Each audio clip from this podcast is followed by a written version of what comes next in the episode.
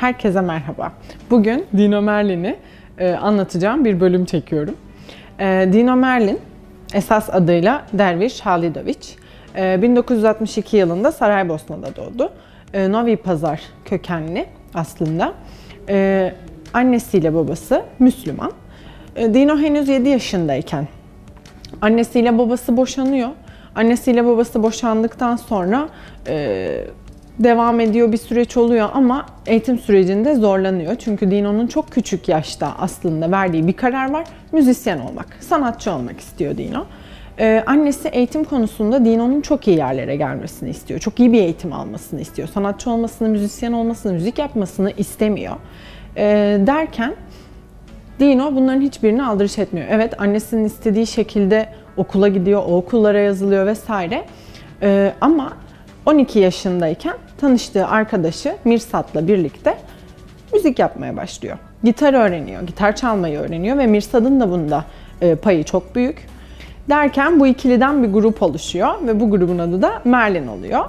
E, bu ikili işte gitardı, şarkıydı, carttı, curttu derken e, yavaş yavaş böyle istedikleri, sözde istedikleri aşamaya gelmeye başlıyorlar.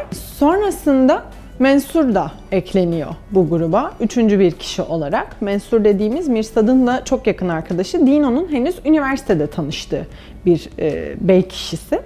Mensur da gruba eklenince e, tam anlamıyla Merlin grubu ortaya çıkıyor denebilir. E, tabii Dino burada zaten okul, e, öğretim, eğitim hayatını bir kenara bırakıyor ve tamamen müziğe yöneliyor. Nitekim arkadaşları da onunla birlikte. Dino'nun zaten biliyorsunuz kendine has çok güzel bir tarzı var. Bu üçlü zaten bu ritmi yakalıyor kendi içinde. Ee, eskiden beri dinlediğimiz o şarkılarla şimdiye baktığımızda çok da değişen bir şey görmemiş oluyoruz Dino'nun tek başına çalışması dışında. Dino, Mirsat, Mensur üçlüsü Saraybosna sokaklarında istedikleri müziği yaparken bu süreçte Dino'nun karşısına Amela çıkıyor ve Amela ile evleniyor Dino.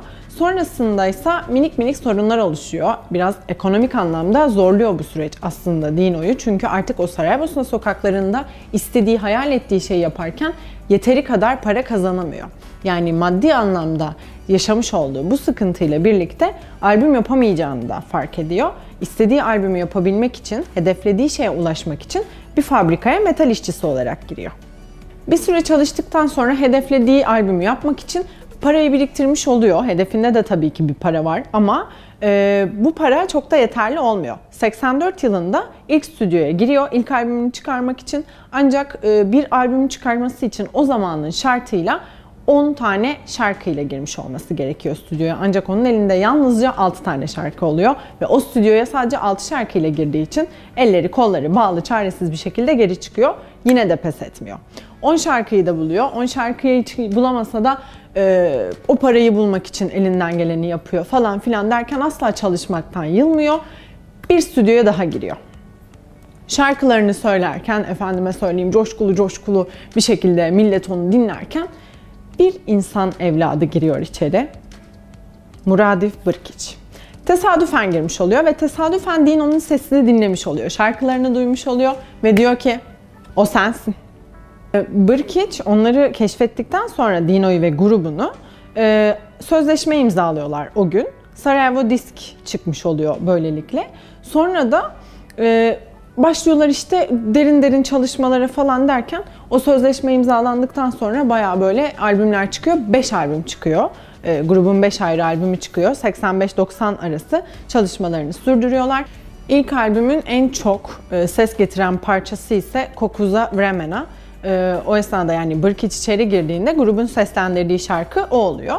E, sonrasında artık 90'ın sonuna geldiğimizde albüm son albüm grubun son albümü çıktıktan sonra e, Dino artık 91 yılında diyor ki ben solo olarak devam ediyorum ve 91'de ilk solo albümünü çıkarıyor.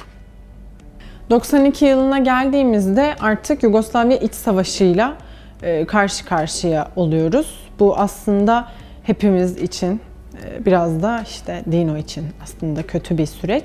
Onu psikolojik olarak çok aşağı çeken bir dönem bu. Depresyona giriyor vesaire. Çünkü grubun üyelerinden bir kısmı bu saldırılar, bu savaşta e, saldırılara maruz kalıyor ve hayatını kaybediyor. E, Dino'nun gerçekten dibe çöktüğü, dibe indiği, karamsarlığa sürüklendiği bir dönem bu. Ee, ama biraz da siyasi gelişmelerden dolayı merkezinde olduğu bir durum var. Çünkü hükümet Merlin grubundan bir marş yazmasını istiyor savaş döneminde. Ee, grup da şöyle bir şey yapıyor. Bir beste yazıyor. Yednası Yedina. Ve bu beste yapıldıktan sonra anlamı da teksin e, bir tanesin. E, Merlin grubu bir beste yapıyor. Bestenin adı Yednası Yedina. E, anlamı da bir tanesin, teksin. E, bu besteyi yaptıktan sonra 90'ların başından sonuna kadar Bosna Hersek Milli Marşı olarak kullanılıyor. Gelelim Eurovision kısmına. 93 yılında ilk adımı atıyor Eurovision yarışmasında ve seslendirdiği şarkı Svabol Sveta, Svabol Sveta şarkısıyla Bosna Hersek'i temsil ediyor. 99 yılında da İsrail'de yarışmaya katılıyor ve burada da Putnici isimli şarkıyla e, yarışmaya katılmış oluyor. E, ve son olarak 2011 yılında Love in Rewind şarkısıyla Düsseldorf'ta Bosna Hersek'i temsil ediyor. Burada 6. oluyor. 125 puanla 6. oluyor. Bunu da belirtelim. Solo kariyerindeki en büyük etkiyi 2000'li yılların başında çıkardığı Sredinom albümüyle yakalıyor. Bu albümle e, tüm eski Yugoslavya devletlerinde çok büyük bir başarı yakalıyor. Çünkü bu albüm 2 milyon kopyayla basılmış ve satılmış oluyor. Böylelikle çok yoğun bir konser temposu yakalıyor. İnanılmaz patlıyor ortalık böyle. Her yerde Dino Merlin rüzgarı. Konser demişken şöyle bir başarısı var e, Dino'nun.